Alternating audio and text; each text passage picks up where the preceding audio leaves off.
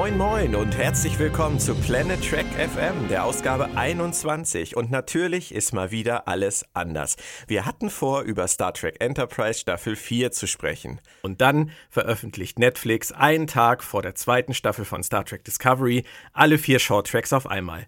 Was machen wir also? Wir setzen uns hin und sprechen darüber. Somit ist das heute also ein Special zu den vier Shorttracks.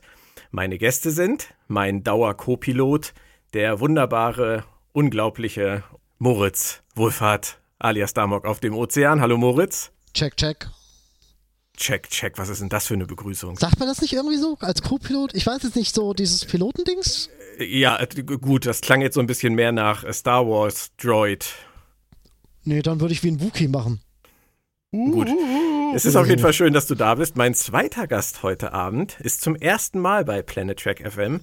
Es ist der Klingonischlehrer, Lieven L. Litar.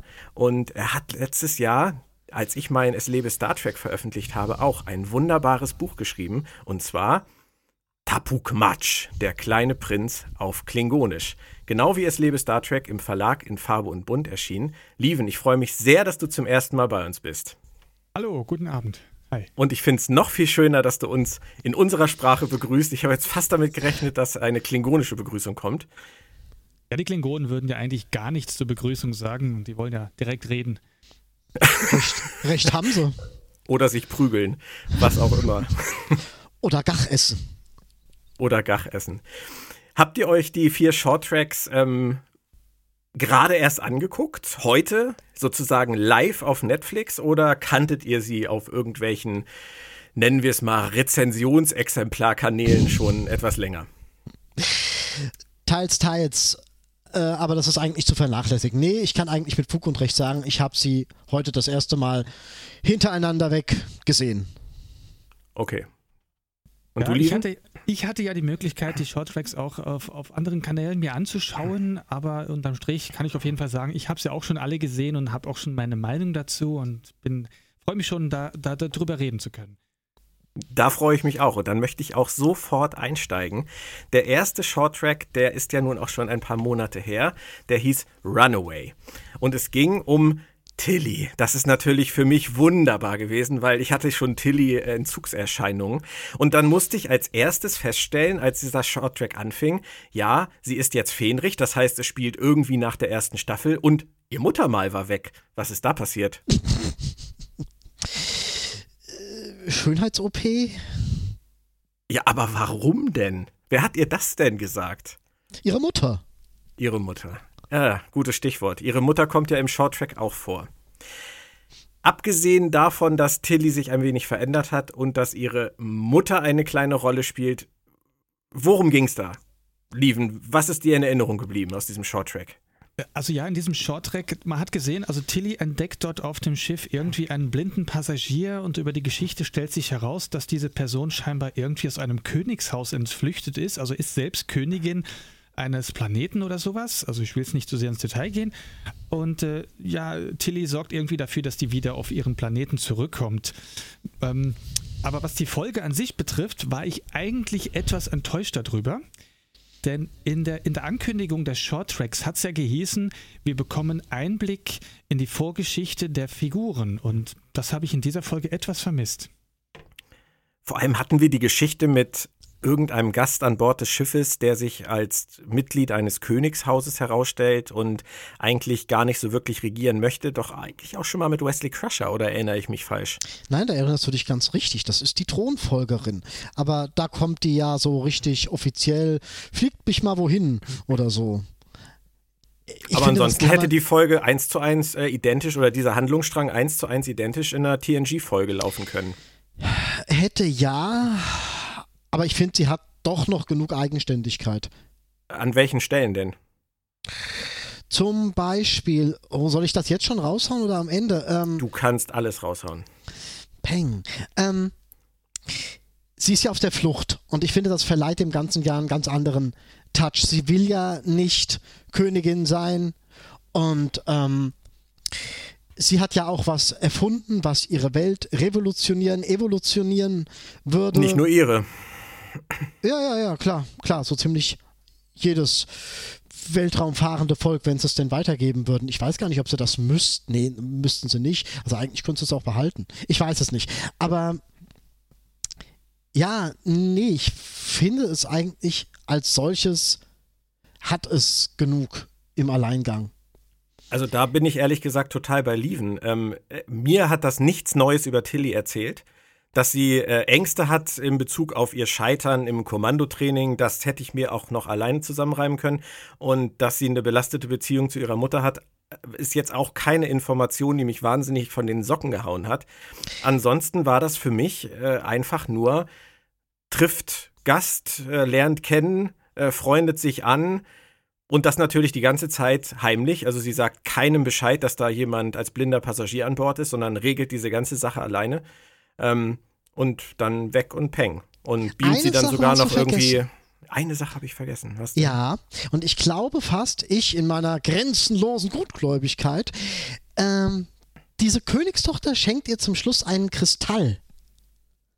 Ja. Ein Dilithiumkristall. Und ich glaube fast, das ist einer der zwei Gründe, warum diese Episode überhaupt existiert. Den zweiten denke- erzählst, du, erzählst du uns gleich. Ich frage jetzt aber mal Lieven, hätte man dafür einen ganzen Shorttrack gebraucht? Das, ähm, ich weiß es nicht. Ich, ich fand auch, dass die Geschichte, die haben versucht, viel zu viel in diese Folge reinzubringen. Wie du eben gesagt hast, man hätte daraus eigentlich eine komplette TNG-Folge machen können und die haben das alles in, in diese 10, 15 Minuten hineingepresst und irgendwie kam es mir so vor, als ob die dort einfach nur Text reingehauen haben. Die haben so viel geredet, aber es ist eigentlich nichts passiert in dieser Folge und das war das, was mir so ein bisschen gefehlt hat. Irgendwie, ich habe die Folge geschaut, die haben die ganze Zeit geredet und plötzlich war es rum und ich dachte so, was war das jetzt? Also ja, das war so ein bisschen. Das war halt für, das war halt ein totaler, nicht mal für mich ein B-Handlungsstrang, sondern das war halt irgend so ein verlorener C-Handlungsstrang einer Episode, ähm, der nur funktioniert, wenn der Rest des Materials über 50 Minuten gut ist. Also für mich, für mich war das genauso wie für dich, Lieven. Ich habe das geguckt und ähm, habe die ganze Zeit gedacht, ja, ja, Tilly, Herzchenaugen, schön. Und dann war es vorbei. Darf ich jetzt was auf die gesamten vier Shorttracks beziehen? Hei, hei, hei, hei, hei. Jetzt willst du vorgreifen. In gewisser Weise ja. Aber ich glaube, es geht nicht anders wegen dieser Episode, dieses Episödchen thematisiert etwas, was die folgenden Episoden auch teilweise thematisieren. Und zwar Evolution, Entwicklung, was passiert oder wie muss sie passieren, wie geschieht sie. Wir haben hier dieses Volk, was, ähm, ähm, was die Königstochter in seiner Entwicklung weiterführen könnte. Das Volk hat aber kein Interesse. Also ist sie eine Ausnahme. Wir haben in Episode 2 haben wir dasselbe Thema, ähnlich, und in Episode 3 auch. Wir haben in Episode 2 auch ein Evolutionsthema und in Episode 3 eben auch. Ja, aber mit der Begründung hätten wir auch noch zehn andere Shorttracks machen können über alle Küchenschaben, die bei äh, der Discovery irgendwie äh, in der Küche rumlaufen und wie sie ihren Weg finden von einer Ecke in die andere. Das ist äh, für mich kein ausreichender Grund. Also für mich gibt die Folge in Bezug auf die Figur von Tilly einfach nichts her. Das Sie- nicht, sie- aber vielleicht, vielleicht aber ist das ein Hinweis auf die Staffelhandlung der zweiten Staffel.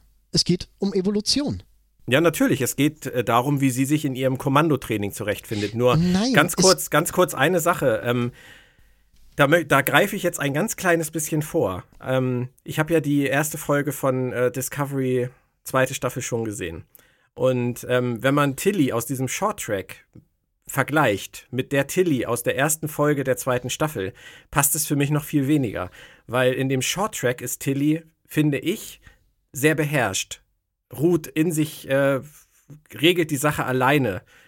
In der ersten Folge der zweiten Staffel Discovery, wo sie sozusagen am Anfang ihres Kommandotrainings steht, ist sie ein Wrack. Ein absolutes Nervenwrack. Ähm, das passt für mich nicht zusammen. Also entweder spielt der Shorttrack später oder äh, sie haben es nicht gut durchdacht.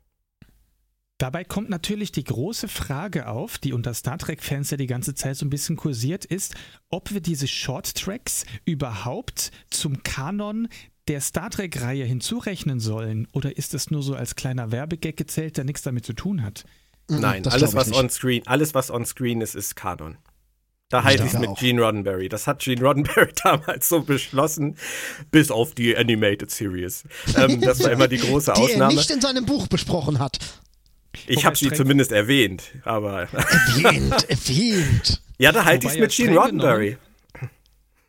Streng genommen waren die Shorttracks bis gestern ja noch nicht offiziell on-screen, weil sie ja nur in den USA zu sehen waren. Also das, das ist richtig, ja. Das war ja doch ein bisschen eingeschränkt inzwischen. Aber komm, sie sind synchronisiert. Also, ähm, ja, jetzt wenn, inzwischen wenn, ja. Inzwischen ja. sind sie auf jeden Fall akzeptiert. Und Nein, genau das gehört schon dazu. Das gehört schon dazu. Gerade, gerade weil ähm, auch noch ein ganz kleiner Vorgriff auf, äh, auf die zweite Staffel direkt in der ersten Folge auch Sarus Schwester erwähnt wird, zum Beispiel. Oh, und, ja, ähm, jetzt, jetzt sind wir schon auf der der dritten ja, ja. Shorttracks-Folge also, angesprochen. Ja, ja, ja, ja, ja, wir sollten erstmal. Ich möchte auch gar nicht zu sehr springen, aber ich denke, wir sollten es als Kanon betrachten. Ja. Ich gehe davon aus, also ganz stark. Und wie siehst du es mit der gelöschten Szene, wo Captain Giorgio den, den, den Hinweis von Section 31 bekommt? Ich glaube, das kommt irgendwann in Episode 4, 5, 6, streuen sie das irgendwo ein, wenn sie es brauchen.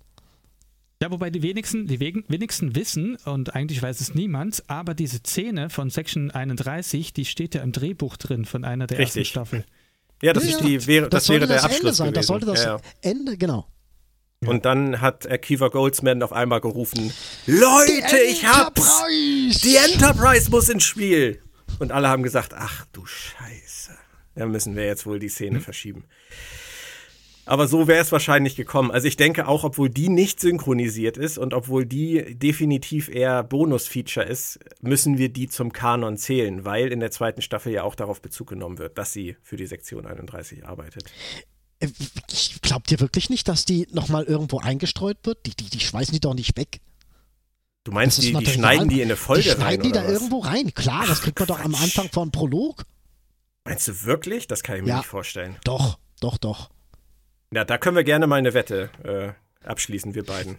Um wie viele Föderationsdukaten wetten wir? Drei Barren Gold gepresstes Latinum und eine Flasche andorianisches Ale. Ja, gut, wir kriegen das irgendwie geregelt. Ich sage auf jeden Fall, passiert nicht. Sie können es ja als Intro nehmen für die neu geplante Serie mit äh, Captain Giorgio, die soll ja eine eigene Serie kriegen da. Nennen Sie nicht äh, Captain Giorgio, das sind, das, ist, das sind alternative Fakten. das sind Fake News. Das ist Imperatorin Giorgio. Da wird aber auch schon gemunkelt. Er macht hier den Kurtzman. ja, Der Kurtzman nennt die auch nur noch Captain Giorgio, damit alle Leute denken, also Captain Giorgio ist alles in Ordnung. Es wird aber auch schon gemunkelt, dass die Serie vielleicht sogar doch gar nichts mit äh, Michael Yeo zu tun hat, aber das glaube ich nicht. Weil dazu hat ja, sie sich schon die, geäußert. Ja, die, offizielle, also, die offizielle Presseerklärung ist doch, dass Michelle Joe da die Hauptrolle spielt. Also das. Ja. Äh, da bist du einem, da bist du einer Fehlinformation Ich bin der nicht, Mann. ich glaub der nicht. Ich habe der nicht hast, geglaubt. Aber hast wieder nicht meinen Artikel gelesen, ne? Liest du mal in irgendwelchen komischen Foren. Ja Gut, aber nochmal. Wart's nur ab, wart's nur ab, wenn die, wenn die, wenn die, wenn die die Szene reinschneiden, dann krieg ich Gold ja. und Latinum und Ale. das. Kommen wir nochmal ganz kurz zurück zu Runaway. Gibt es nee, denn nee, nee, irgendetwas? Nein, nein. Gibt es denn auch irgendwas an der Folge, was für euch äh, relevant zu erwähnen wäre? Nö, der Kristall. Was bleibt? Kristall, du hast gesagt Evolu zwei Sachen, weswegen ja, ja. diese Folge. Und das Evolutionsthema. Die beiden Sachen. Okay. Ja. Gut. Äh, bringt mich wieder zurück zu meiner Frage an Lieven, ob man dafür einen Shorttrack hätte machen müssen. Ich würde sagen, nein. Das Einzige, was mir in Erinnerung bleibt von der Folge, ist die Message: Eiscreme verbindet und Zucker geht immer. Das ist ja. das, was, äh, was ich mir gemerkt habe. Aber ansonsten, gut. Das Tilly geht auch, halt auch immer. Hast du auch in deiner Zusammenfassung geschrieben, das mit dem Eiscreme, das stimmt tatsächlich. Und ähm, ja, also generell meine Erwartung an die Short Tracks. Es hat ja vorher gehießen, jede Folge würde einen Charakter aus der Serie etwas näher beleuchten und seinen Hintergrund erklären. Und äh, von allen vier Short Tracks hat man das eigentlich nur in der Folge vom Saru gesehen, die dritte. Ähm, und diese erste war für mich so enttäuschend, dass ich eigentlich gar keine Lust hatte, weiterzuschauen. Aber und dann kam ja. Calypso. Und dann jetzt bin ich Calypso. gespannt. Ja, jetzt kommt Calypso. Ja, Lieven hat den ersten Schuss. danke, danke. Ähm, ja, wie ich ja dir vorher schon gesagt hatte, ich habe dort abweichende Meinungen. Ich habe gehört, manche finden die Folge Calypso ja wirklich eine der besten überhaupt. Und ich muss sagen, auch da war ich etwas enttäuscht. Vor allem zum ersten war ich enttäuscht, dass ich jemanden sehe, den ich gar nicht kenne. Also diesen Schiffbrüchigen, der dort auf die Discovery irgendwie landet. fand ich so ein bisschen okay. Und in dieser Folge, in der er einfach mit dem Computer redet, sich fast in ihn verliebt und dann das Ganze abbricht, ja, es ist eine interessante Geschichte, aber ich fand das dann auch wieder so, okay, was soll das? Was hat das mit Discovery zu tun? Und da war ich dann eben nochmal enttäuscht. Outer Limits konnte das besser. Und Joss Whedon. Und Joss Whedon. Aber der kann alles besser. Moritz. Outer Limits konnte das besser. Gut, okay, so könnten wir schon mal anfangen. Ähm, ich möchte dir da schon ein bisschen widersprechen, Lieven, weil ich glaube, dass die Shorttracks es sowieso schwer haben, eine Daseinsberechtigung für sich zu finden. Wenn sie versuchen, Figuren ähm, in 13 Minuten, um neue Facetten zu bereichern, wie sie es bei Tilly versucht haben, ähm, kann das mal funktionieren oder wie bei Runaway halt auch nicht. Wenn sie wie der Michael Chabon, der Autor von Calypso, sagen, ich nehme jetzt einfach mal das Setting, mach damit was völlig anderes und erzähle eine Geschichte, die man überhaupt nicht erwartet, ebenso wie bei Outer Limits oder wie bei Twilight Zone, dann finde ich das eigentlich ziemlich gut. Und es ist vor allem für mich der richtige Weg in die Richtung, irgendwann mal zu sagen, wir machen doch so eine Anthology Star Trek Serie, wo wir einfach mal diese Woche fragen, wie geht's Garak eigentlich auf Cardassia? Wie hat sich hm. Seven auf der Erde eingelebt? Heißt der Holodoc immer noch Joe. Das sind so die Dinge, die die Fans ja seit Jahren und Jahrzehnten interessieren. Und ähm, das ist für mich ein Schritt in diese Richtung. Einfach zu sagen, was kann man im Star Trek-Kontext alles erzählen? Und ähm, da finde ich, hat er wirklich ein sehr, sehr cleveres, kleines Drehbuch geschrieben. Und lass mich noch einen ganz kurzen Satz äh, anfügen. Vor allem, finde ich, hat diese Folge eine eigenständige Dramaturgie. Das ist für mich eine abgeschlossene Geschichte mit Anfang, Mittelteil und Auflösung mit Payoff für die Zuschauer und für die Figuren. Ja, genau. Da gebe ich dir in allem recht. Ich finde, dass die Geschichte war auch super. Aber ich muss nochmal, wie ich eben schon sagte, was hat das mit Discovery zu tun? Weil, wie du ja gerade sagtest, was macht Seven of Nine auf der Erde? Heißt der Doktor immer noch Joe? Genau das sind Fragen. Und genau das hätte man zeigen können, indem man irgendeinen von der Discovery genommen hätte und gezeigt hätte, zum Beispiel, wie kommt Captain Lorca zur Föderation oder wie ist überhaupt der echte Captain Lorca gewesen oder irgendeine Figur. Aber nein, die entscheiden sich dafür, eine absolut fremde, unbekannte Person dort reinzusetzen. Und äh, ja, okay, es war vielleicht eine schöne Folge, aber hatte eben wieder mal, also, also noch schlimmer als die vorige Folge, gar nichts mit Discovery zu tun. So, und jetzt komme ich und lehne mich, lehn mich ganz weit aus dem Fenster und sage, natürlich, sie haben eine Hauptfigur aus der Serie beleuchtet. Die sie haben das Schiff beleuchtet. Nein, sie haben das Schiff beleuchtet. Das Schiff ist das Relevante und ich vermute tatsächlich, dass sie irgendwann vorhaben, dieses Setting zu verwenden, um das Schicksal der Discovery zu erklären. Oder sie führen eine KI ein, kriegt das Schiff im Laufe der zweiten Staffel eine KI oder im Laufe der dritten, genau. Und wir äh, wissen dann schon, ach du denken. Scheiße, ähm, das wird irgendwann mal, könnte mal. Also ich denke tatsächlich, dass das entweder ein Gedankenspiel ist, was könnte aus der Discovery irgendwann werden und wir kriegen die Auflösung später. Oder es ist tatsächlich schon der Endpunkt. Also der Endpunkt irgendeiner Entwicklung, die wir irgendwann bekommen. Das hoffe ja. ich sehr, sehr, sehr stark, dass sie das Ja, auch so da könnte man wollen. jetzt Wetten abschließen, ob tatsächlich in der allerletzten Folge von Discovery, hoffen wir mal, dass es noch lange dauert, äh, dass die dann wirklich sagen, okay, die Discovery wird jetzt einfach aufgegeben, alle Mann verlässt das Schiff und das Schiff fliegt dann dort ziellos durch den Weltraum und trifft dann tausend Jahre später diesen Schiffbrüchigen. Das wäre natürlich interessant, ob die das wirklich so machen. Das werden wir irgendwann vielleicht erfahren. Aber ähm, so lange ist es natürlich eine Folge, die keinen großen Mehrwert hat für uns, die wir an den Figuren der Serie interessiert sind. Da gebe ich dir recht, Lieven. Ja. Vor allem äh, überzeugt mich da sein Lorca, seine Lorca-Idee. Da hätte nämlich wirklich was gefehlt. Ja, klar, aber es ist ja auch noch nicht zu Ende. Also sie wollen die Shorttracks ja fortsetzen und haben Richtig, sich jetzt mit, mit vier Stück mal ausprobiert. Also, klar, aber ähm, für so ein Zwischenspiel zwischen Staffel 1 und Staffel 2 hätte ich schon, hätte man knackigere Themen nehmen können. Da hat er recht. Ja, aber ansonsten, ich denke, man kann der Folge, was das Drehbuch und die Umsetzung angeht, relativ wenig vorwerfen. Also mir hat sie wahnsinnig viel Spaß gemacht, auch wenn sie mich wahnsinnig äh, auch an Passengers erinnert hat. Aber ähm, wie ich Moritz auch schon mal gebeichtet habe, ich habe mich zudem auch noch total in die Stimme von äh, Annabelle Wallace verliebt. Also ich kann total verstehen, dass äh, Kraft sich in sie verliebt hat, weil ich finde, dass die gerade im Original wirklich eine ganz, ganz tolle Stimme hat. Und ähm, von daher bin ich total auf meine Kosten gekommen. Hat eigentlich nur Tilly gefehlt. Da sind sie still.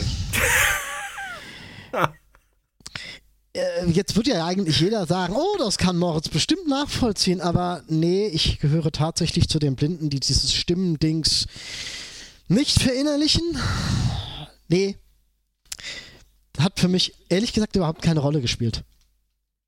Mehr, was sie für ihn getan hat, mehr, dass sie ihn gerettet hat, mehr, dass sie sich um ihn gekümmert hat, ähm, mehr, was sie ähm, für ihn getan hat, um seinen Aufenthalt zu verändern, zu schöner zu gestalten und so weiter. Das war für mich ausschlaggebender als die Stimme. Aber ja, lassen wir das mal meinen. Lieben wollte, glaube ich, noch was sagen. Hm? Ja, ich wollte sagen, dass ich die Geschichte eigentlich schon ganz schön fand, aber dann so aus Sicht eines absoluten, extrem übertriebenen, nerdigen Trekkies muss ich sagen, wie kann es sein, dass dieses Schiff 1000 Jahre im Weltraum driftet und dort liegt nicht mal ein, ein Krümmel Staub, dort ist nichts kaputt, dort geht noch alles, da funktioniert noch alles, das hat auch keine Beschädigung oder sonst was. Das ist so. so ich zitiere mal Riker. Das ist eine weibliche Dieses KI, Schiff reinigt sich durch. selbst. genau. Wo, wann hat er das gesagt? Das hat er in dieser wunderbaren Folge Der Planet der Klone, Up the Long Ladder, gesagt, zu der ähm, Frau, die er dann kurz danach verführt hat. Ähm, die wollte irgendwie eine Fußmassage oder sie wollte ihm eine geben und dann sagte sie nur, schönes Schiff, alles so sauber und dann sagt er, dieses Schiff reinigt sich selbst und sie sagt, ein schlaues Schiff oder ein cleveres Schiff oder irgendwie sowas. Herrlich. Man muss die ich ersten erinnere, Staffeln von TNG lieben. das ist die zweite. Das ist die zweite, ja, genau. Ich erinnere mich nur dran, wie, wie, wie Worf den Kolonisten äh, guten Blutwein äh, rausholographiert oder irgendwas, irgendein hartes Zeug und, und der Chef von denen das trinkt und oh, das ist hartes Zeug. Ja. TNG konnte auch Karlauer. Okay, also wir halten fest, äh, weit abseits vom Serienkontext, äh, eher ein bisschen abgehobenes Gedankenspiel. Trotzdem muss ich sagen, mir hat äh, die Folge deswegen Hoffnung gemacht, weil Michael Chabon an der Picard-Serie mitarbeitet und er zumindest für mich hier bewiesen hat, dass er dieses Setting schreiben kann und dass er vor allem es schafft, in 15 Minuten eine bei mir zumindest emotional anrührende Episode abzuliefern. Und ähm, also wenn ich am Ende von 15 Minuten Star Trek äh, zum Taschentuch greife, dann ist eigentlich ist ein guter Tag gewesen, würde ich sagen. ja. Nee, Moritz hat wieder ganz falsche Gedanken, aber das ist. Äh Ach so, nee, darüber habe ich doch gar nicht gedacht. ich kenne dich doch, Mensch. Mir ist es auch erst beim, beim Satz selbst aufgefallen. Nein, ich habe tatsächlich eine Träne verdrückt. So, wir kommen zum Brightest Star. Das war dann die dritte Folge. Und ich muss euch sagen, das war die Folge, auf die ich mich am Anfang, als sie angekündigt wurden, die vier, am meisten gefreut habe. Und am Ende war es die, von der ich am enttäuschtesten war. Nicht Aha. ganz, nicht ganz. Und genau da sage ich jetzt genau das Gegenteil. The Brightest Star ist, wie der Name schon sagt, für mich eigentlich die beste dieser vier Short Tracks. Ei, ei, ei, weil ich fand, äh, ich, ich betrachte ja wirklich nur die, die Information, die hierbei übermittelt wurde. Und man hat wenigstens mal gesehen, erstens ist definitiv erklärt, warum Saru der einzige Kelpianer bei der Föderation ist. Es wird gleich erklärt, warum sie bestimmt niemals Kelpianer treffen werden, weil die, die sind ja scheinbar eine Prä-Warp-Zivilisation, die man nicht kontaktieren darf. Und es wird auch so ein bisschen angedeutet, so, warum er immer, immer diese Angst hat. Und das war genau das, was ich auch von den Shorttracks ja erwartet hatte. So ein bisschen den Einblick in das Leben vor der Serie. Und, und, und das fand ich eben so eine schöne Verbindung zu sehen, wie dann das Hero, sein Heimatplanet, seine Familie, er kontaktiert irgendwie äh, die, die, irgendwas und wird dann. Äh, irgendwie, dann genau. Wir, wir wollen das mit dem irgendwie dann gleich nochmal vertiefen. also das mit dem Technischen, das habe ich auch gleich, als ich das gesehen habe, dachte ich, woher weiß der, wie man dieses Gerät bedient? Genau. Äh, das war ein bisschen technisch, ein bisschen okay äh, an den Haaren herbeigezogen, aber immerhin kam dann nachher, es ist nicht äh, Captain, sondern sie ist noch Lieutenant. Giorgio kommt da drunter und nimmt ihn dort mit auch das widerspricht ein bisschen der obersten Direktive, aber sie sagt ja gleich, sie muss die Föderation überzeugen. Ah! Aber ja, egal. aber sie, sie hat, aber, das ist wirklich angerissen worden, von wegen, dass, dass das nicht einfach war.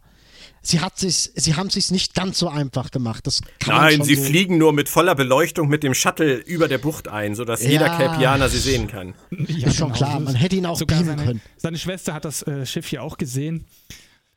Ähm, ja, okay, aber ich fand, das war eigentlich so das, was ich mir von den Shorttracks erwartet hatte. Natürlich, dramaturgisch war diese Geschichte eher relativ fad und langweilig, ähm, aber es war, es hat einfach den Einblick. Es war erhellend. Ja, man hat was dabei gelernt, man hat was verstanden. Finde ich total spannend. Ich kann das auch total nachvollziehen. Ähm, ich würde euch da auch vollumfänglich recht geben. Ich glaube, da gucke ich wirklich ein ganz kleines bisschen mehr, vielleicht sogar zu viel auf, äh, auf diesen handwerklichen Drumherum Schnickschnack, weil mir einfach das Drehbuch nicht gefallen hat, wie das Drehbuch geschrieben war. Und ähm, ich mir da einfach ein bisschen schlüssigere Antworten bezüglich seines Verhaltens gewünscht hätte. Aber es ist erhellend gewesen, klar. Und es ist ein super schöner Einblick in die Kultur der Kelpianer gewesen. Ja. Und noch etwas anderes, was jetzt äh, mit der Folge an sich direkt nichts zu tun hat, aber für mich als Klingonisch-Experten ist es sehr interessant, als nämlich Giorgio dort äh, landet, genau. spricht sie ja, sie spricht durch diesen äh, Universalübersetzer. Und als dann der Saru spricht, hört man, wie er so quasi Kelpianisch spricht. Mhm. Und diese Sprache, die er dort spricht, die wurde erfunden von Mark Okrand. Und das ist derjenige, oh. der ja auch Klingonisch erfunden cool. hat. Cool, ja. Und deswegen ist das dann schon ein schönes Detail zu sehen, dass er da drin steckt. Und ähm, ich, es wäre bestimmt schön zu sehen, ob er vielleicht auch später dann noch mehr von der Sprache da produziert hat, als nur diesen einen Satz dort. Es soll ja ich noch einen Abstecher da, geben. Dass diese, diese Sprachdarbietung, die war auch wirklich, also das war ja nur ein Fätzchen, ein Bröckchen, aber es war sehr dynamisch. Das hat mir, das war schön. Also das, da habe ich dem Ganzen die, die gelernte Sprache abgenommen. Weißt du, was Darf ich meine? Trotzdem, ja, total. Das war, das, das, das, war sowieso von der, von der Umsetzung her, auch was, was das Visuelle angeht, was den Score angeht von Jeff Russo, das war schon echt schön gemacht. Also da haben sie Vielleicht hat es mir deswegen auch so gefallen. Mag sein. Aber diese eine Sache, ähm, ich bin da auch schon äh, in meiner halt, Rezension. Stopp, stopp, stopp, stopp, stopp. Ich mochte auch das Voice-Over von ihm. Das war, das passte genau in so einen Short-Track rein. Genau, weil man davon ausgehen kann, dass er das irgendwann später jemandem erzählt. Mhm. Im Vertrauen. Ja, ja, klar. Das ist schön. Nein, aber diese eine Sache, die mich halt wirklich, wirklich inhaltlich stört und ähm, die für mich auch einfach nicht wegzudiskutieren ist, vielleicht könnt ihr sie mir ja erklären. Dieser Kelpianer von dieser Pre-Warp-Zivilisation bastelt an irgendeinem Gerät rum und schafft es durch Zufall, ein, eine Nachricht ins Weltall zu senden, obwohl er gar keine Ahnung hat, ob da überhaupt jemand ist oder wer oder wie. Und die Sternenflotte fängt das auf und sagt, Mensch, das ist ja ein primitives Volk, aber der eine, der hat es immerhin geschafft, aus einem Klumpen Technik irgendwie eine Nachricht zu schicken. Der muss so helle sein, den müssen wir uns unbedingt rekrutieren. Das ist Punkt 1. Ähm, das macht für mich. La, lassen Sie okay. mich ausreden, Herr Wohlfahrt. Das ist Punkt 1. den ich nicht akzeptieren kann. Der zweite Punkt ist, selbst wenn man akzeptieren würde, dass die Sternenflotte es so nötig hätte, so auf diese Art und Weise Leute zu rekrutieren von anderen Völkern, ist es dann meiner Meinung nach auch noch ein ganz massiver Verstoß gegen die erste Direktive oder gegen jegliche moralischen Überlegungen, weil kein Volk im Weltall kann sich entwickeln, wenn man ihm die besten Leute wegholt. Das heißt, wenn dieser Evolutionsprozess der Kelpianer vielleicht daran hängt, dass Leute wie Saru irgendwann sagen, zu den Sternen blicken und sagen, da muss noch mehr sein, als hier auf dem Planeten zu sitzen, bis man abberufen wird, dann kann man den doch nicht wegholen. Da muss man denen doch die Möglichkeit geben, ihren natürlichen Evolutionsprozess durchzuführen und kann nicht sagen, der ist clever, den nehmen wir jetzt. Und wenn seine Schwester genauso helle ist, holen wir die nächstes Jahr. Ich, das, das macht die Sternflotte äh, für mich zu einer ganz merkwürdigen Organisation. Ist richtig, man kann, man kann es so argumentieren, aber es könnte genauso gut sein, und das ist mein Gutglaube, vielleicht ist Lieutenant Giorgio auf einem Schiff gewesen, das diesen Planeten ähm, vom Orbit aus erforscht hat und sich ein Bild davon gemacht hat. Die haben gesehen, jo, da leben mehr oder weniger zwei Völker, wo das eine jetzt wohnt, weiß ich nicht und das ist das andere Volk auf. Und da ist einer, der schickt ein Signal, der interessiert sich, der muss sich in irgendeiner Art und Weise für das interessieren, was um ihn rum ist. Und der schickt uns ein Signal. Können wir den jetzt einfach diesem, diesem Schicksal hinter, ähm, na, überlassen, dass er da am Ende einfach nur weggemampft wird und dann ist auch nichts mit Evolution und Weiterentwicklung. Jo, ist euer Hoffnungsträger Nein, das ist, das worden. ist überhaupt Prost. nicht an der, das ist nicht an der Sternenflotte, das zu entscheiden. Und diese Das ist Diskussion, richtig. Das die haben wir ist schon richtig. so oft in Episoden geführt. Ähm, und wir kommen immer wieder auf den Punkt zurück, den Captain Archer immer so schön artikuliert hat, aber nie befolgt hat. Wir sind nicht hier draußen, um Gott zu spielen. Richtig, aber erinnerst du dich, wenn wir es jetzt schon von TNG Staffel 2 haben, an die Episode, sie heißt im Deutschen Brieffreunde? Wo. Da Hm. wo Data mit äh, äh, auch einem- Genau, Sarchenka. Mit einem kleinen Mädchen kommuniziert und äh, der Planet ist von Erdbeben bedroht. Und da greift er ja auch ein und, und da streiten sie sich auch ganz gut und dann, dann, dann, dann ruft sie mal Hilfe Data, Hilfe Data und Captain Picard sagt, ups, nee, die kann ich jetzt nicht mehr sterben lassen. Wir haben solche Fälle. Ja gut, das ist ja aber ein, ein großer Unterschied. Dort, das hat ja sogar, haben sie das ja später auch erklärt, Scharjenka hat ja offiziell um Hilfe gerufen und sie war ja, Ja. auch in Gefahr. Absolut. Und der, der Saru hatte das Gerät, also auf dem Display hat man ja Buchstaben gesehen, die wurden ja für uns visuell so gewandelt, dass man sie lesen kann. Da Herrlich, stand ja. drauf Hallo. Hallo stand drauf auf Englisch. Und später stand dort Today. Also er hat hier einfach nur irgendwelche Wörter irgendwo hingeschickt und wusste nicht einmal wohin. Das kam ja noch hinzu. Es wurde ja nicht erklärt, wo die Baul herkommen. Und er hat einfach nur Hallo geschrieben. Und auf diese Reaktion dann runterzufliegen und zu sagen, komm, wir nehmen den mit, äh, ist nicht nur ein Verstoß gegen die erste Direktive, sondern gleichzeitig ist es auch riskant, weil sie wissen ja gar nicht, wie die Kelpianer überhaupt so sind. Und das wäre so, als würden die einfach irgendeinen Alien dort mitnehmen. Und äh, also unter dem Gesichtspunkt muss ich dir recht geben, dass diese Folge äh, so gesehen eigentlich sehr viele Fehler enthält. Das stimmt schon, ja. Wir wissen aber nicht, wie lange die da, wenn es denn so war, da im Orbit gewesen sind und dieses Volk erforscht haben. Wir haben eben, wir haben in Staffel 3, der Gott der Mintakana, die Föderation beobachtet Prä-Warp-Völker. Das machen die. Ja, ja, Ja, um sich die besten Leute wegzuholen. Was? Um sich die besten Leute wegzuholen, genau. Das ist der einzige. Grund, warum sie überhaupt Das ist der Völker einzige Grund. beobachten. Okay, also ich denke, wir können beides äh, parallel gelten lassen. Es ist ein schöner Einblick gewesen in die Vergangenheit von Saru. Es hat uns gezeigt, äh, warum er zur Sternenflotte gekommen ist, wie es passiert ist und hat einige Sachen äh, sicherlich auch gut aufgeklärt und den Boden bereitet für ein Wiedersehen mit seiner Schwester irgendwann in der zweiten Staffel. Ja, So weit, so gut. Wir haben noch eine Folge über, The Escape Artist. Und da ging es dann, nachdem wir in der ersten Folge einen Hauptcharakter hatten von Discovery, in der zweiten gar keinen und in der dritten wieder einen Hauptcharakter, in der vierten jetzt um eine Nebenfigur, Harry Mudd. Wie hat's euch gefallen? Also ich fand die Folge so ein bisschen äh, so gemischt. Also zum einen, ich fand sie äh, nicht unbedingt so wirklich toll, aber ich fand sie auch nicht so langweilig wie jetzt vielleicht die erste. Denn äh, mit Harry Mudd ist es doch schon relativ unterhaltsam, ihn zu beobachten, was er dort so macht. Und ich fand es sehr schön, dass man immer wieder so seine, seine Vorgehensweise gesehen hat. Und äh, rein was die Geschichte betrifft, hat man ja so kurz vor Schluss noch so wirklich einen, einen Wendepunkt, wo man dann plötzlich rausfindet, am Moment mal, der hat sich dort irgendwie geklont äh, durch And Androiden und so.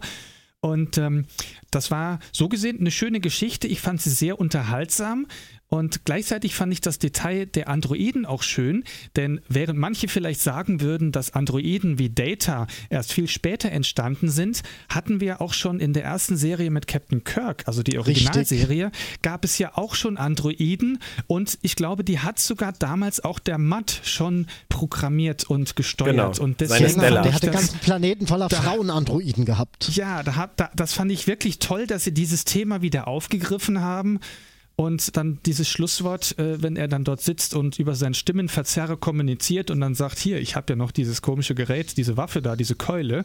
Also das war also eine ziemlich freche und unterhaltsame Folge. Ja, auch wenn sie einfach so, ja, es war eine, fand ich eigentlich eine schöne Star Trek-Folge. Hat mir auch total Spaß gemacht. Was ich äh, fast am besten fand an der Folge war ähm, die relativ letzte Szene, äh, wo man halt sieht, dass Matt auf seinem Schiff alleine ist, umgeben nur von seinen Kopien, die für ihn arbeiten. Weil ich einfach diese Message so mag, dass das ein Mann ist, der nicht in der Lage ist, in der Gesellschaft von anderen zu existieren. Der existiert nur für, für sich und für sein eigenes Ego und die einzigen, die er in seiner Nähe duldet, sind Kopien von sich selbst, die nichts zu sagen haben. Und das finde ich ist eine, eine, echt hübsche Message für Matt, die auch einfach das ganze Dilemma seines Lebens zeigt. Ja, das ist ja schon sehr zweideutig. Es ist ja nicht nur so, dass er keine anderen Menschen mag, sondern die Menschen, die er um sich hat, sind Kopien von sich selbst. Und das ist ja doch schon Richtig. eine. Äh, ja. ja. Sein eigener Mikrokosmos. Ja. ja, ja. Er, er, ist halt, er ist halt ein unverbesserlicher Narzisst. Und ähm, das zeigt sich da einfach wunderschön, wie, wie glücklich er als Captain dieses Schiffes, mit dieses Schiffes seiner Mannschaft, seiner Kopien lebt. Ähm, tragisch. Sehr, sehr tragische Figur und ähm, auch diese Kleinigkeit, dass man äh, in, diesem, in diesem Frachtraum des Sternflottenschiffes dann den einen Harry Mudd sieht, der diese Uniform trägt aus der Classic-Folge. Das ist großartig. Also, ähm, dass sie daran gedacht haben, ihn da halt einmal so stehen zu lassen, wie er dann Jahre später äh, in der Classic-Serie auftauchen wird. Das, das macht einfach Spaß. Und da ähm, möchte ich dann tatsächlich auch die Verantwortlichen mal loben, dass sie sich dem Kanon nicht sinnlos anbiedern, sondern so Kleinigkeiten einstreuen, die die Fans dann auch wirklich mal entdecken können. Sie ist wirklich kurzweilig spaßig. Und wenn sie das als so eine Art Teaser oder Testballon abschicken, um, um, um zu fragen, jo, nicht noch so eine Serie, bitte. ich weiß nicht, ich finde, ich weiß nicht, ich finde, die hat, wenn der auf dem Niveau bleiben kann. Das nervt ganz das, schnell. Ganz, das, das, das kannst du nicht ertragen. Weiß ich das nicht. Ist, das, das waren 15 Minuten matt Dauerfeuer. Und der Typ, der hört ja nicht auf zu reden. Ich meine, da, da unterscheidet ja, er sich ja. nicht von, von uns dreien, aber ähm, das, das kannst du doch nicht äh, eine ganze Staffel dir angucken, wie der eine ganze Staffel die Leute bescheißt und sich um Kopf und Kragen redet. Ich weiß nicht. Ich würde es versuchen. Also. Dann haben wir eine neue Serie über nein, einen narzisstischen Halunken und eine neue Serie über, ähm, wie, wie ja, nennen Sie sie in den Foren so schön, Moritz? Mrs. Hitler? Ich hasse das. Ich weiß, ich auch. Aber ähm, es ist natürlich schon was dran. Also wenn Sie jetzt diese Richtung gehen und ähm, solche Figuren in den Mittelpunkt stellen, dann rücken Sie schon sehr weit ab von dem, was Star Trek mal ursprünglich war. Das ist richtig. Das, ja. ja Aber das ist nicht Fall. das Problem dieses Shorttracks. Also da ähm, hat es mir nee, nee. tatsächlich auch durchweg Spaß gemacht. Aber ich bleibe bei meiner Idee, dass alle vier Shorttracks das Grundthema von Evolution durchzieht. Hier haben wir es im Sinne von Stagnation. Der Typ erträgt ja keine Veränderungen, nur sich selbst. Der ist sich in seiner evolutionären Stagnation genug. Doch, doch, ich glaube Und Calypso ist halt die Spitze der Evolution der Serie. Die Calypso ist halt äh, diese Technik-KI, die da 1000 Jahre auf dem Schiff existiert hat und sich in der Zeit weiterentwickeln konnte. Im Prinzip kann man sagen, die erste Folge steht für ähm, Umbruch im Leben. Die zweite Folge steht für Endpunkt. Die dritte Folge steht für Startpunkt. Anfang. Und die vierte Folge steht für Zustand. Stagnation. Stagnation. Sehr schön. Das ist ja mal eine, eine hübsche Einordnung des Ganzen. Auf die bin ich noch gar nicht gekommen, Herr Wohlfahrt. Na, wart's ab. Am Ende geht es in Staffel 2 überhaupt nicht um Evolution und dann ist das ganze Ding. Es geht in, es geht in Star Trek Discovery die ganze Zeit um Evolution. Also, ähm, das, das würde ich sofort unterschreiben, dass das der Ansatz war wenn, du musst ja alleine nur gucken, äh, wie, wie fixiert sie auf die Evolution von Michael Burnham sind. Oder auch die Evolution von Sylvia Tilly. Sie wollen ja, sie, sie versuchen ja immer und an jeder Stelle ähm, Lebenswege nachzuzeichnen. Ash Tyler, Wok. Lebensentscheidung, Hakenschlagen und so weiter, hin und her. Oder auch Lirel. Also ja, okay. da haben sie ja, da haben sie ja wirklich genug Stoff äh, in diesem Bereich. Also von daher bist du da, glaube ich, auf dem richtigen Weg. Das habe ich so noch gar nicht gesehen mit den, mit den evolutionären Lebenswegentwicklungen. Hm. Aber es stimmt, du hast recht. Das ist ein, ein hübscher Gedanke. Lieven, möchtest du noch was sagen? Ansonsten wären wir mit diesen vier Shorttracks ja sogar schon durch. Ähm, ja, also was ich sagen würde, die Shorttracks zusammenfassend, ich fand sie sehr, also nicht sehr gut, aber doch relativ schon ganz gut und würde mir schon wünschen, dass die diese Art von Shorttracks auch irgendwie fortführen. Aber ja, das sagen wir mal so für die nächste Pause bis zur dritten Staffel können sie gern noch ein paar Shorttracks produzieren. Das ist schon eine gute Idee. Sie haben eine, eine sie haben es mal versucht und es ist verbesserungswürdig. Das würde ich fast sagen, spiegelt dann ja so ein ganz kleines bisschen die Entwicklung von Star Trek Discovery an sich. Da war die erste Staffel ja auch ein Versuch, der durchaus ausbaufähig war. Und ähm, von daher, the only way is up. Also ich äh, bin, da, bin da eigentlich recht optimistisch. Ja, wobei ich da sogar sagen möchte, dass die erste Staffel von Discovery wirklich sehr gut war und im Vergleich zu den anderen Serien Dort war es nämlich immer so, dass die erste Staffel immer sehr zäh und schwierig war, fand ich Discovery eigentlich hatte einen sehr guten Start.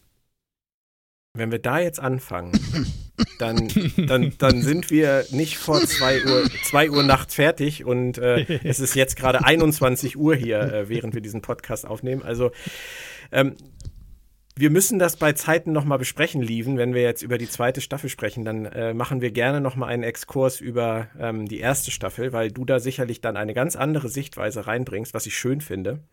Oh ja, ich Aber glaube, niemand hat die erste Staffel so gesehen, wie ich sie gesehen habe. Das mag sein, das mag sein. Oder mit dreien? Wieso, wie hast du sie denn gesehen?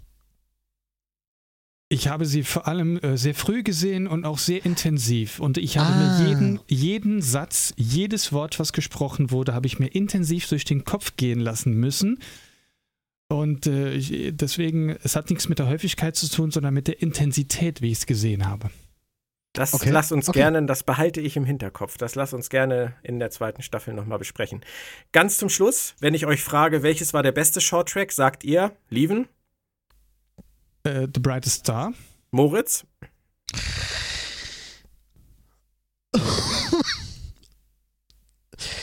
nein, geht nicht. Björn, das nein, geht nicht. Weil, mm, mm, mm, kann ich nicht. Weil, wie du gesagt hast, wie du schon schön gesagt hast, Brightest Star hat extremste Logikprobleme und, und Kanonprobleme. Du kannst dich für keinen entscheiden. Nein, kann ich nicht. Okay. Okay, welches ist der, also ich äh, bleibe bei Calypso. Welches ist der schwächste gewesen von den vieren Lieven? Der erste, oh, Elin. Ja, die erste Folge auf jeden Fall mit der Tilly, das war so ein bisschen ja. so, die, die wussten nicht, wo sie hin wollten. Das war zu viel auf einmal. Ja, da sind wir uns dann ja wenigstens einig. ich würde nicht so begründen, ich würde nicht so begründen wie äh, er, aber ähm, nee, die war schon, die war schwach. Okay, alles klar.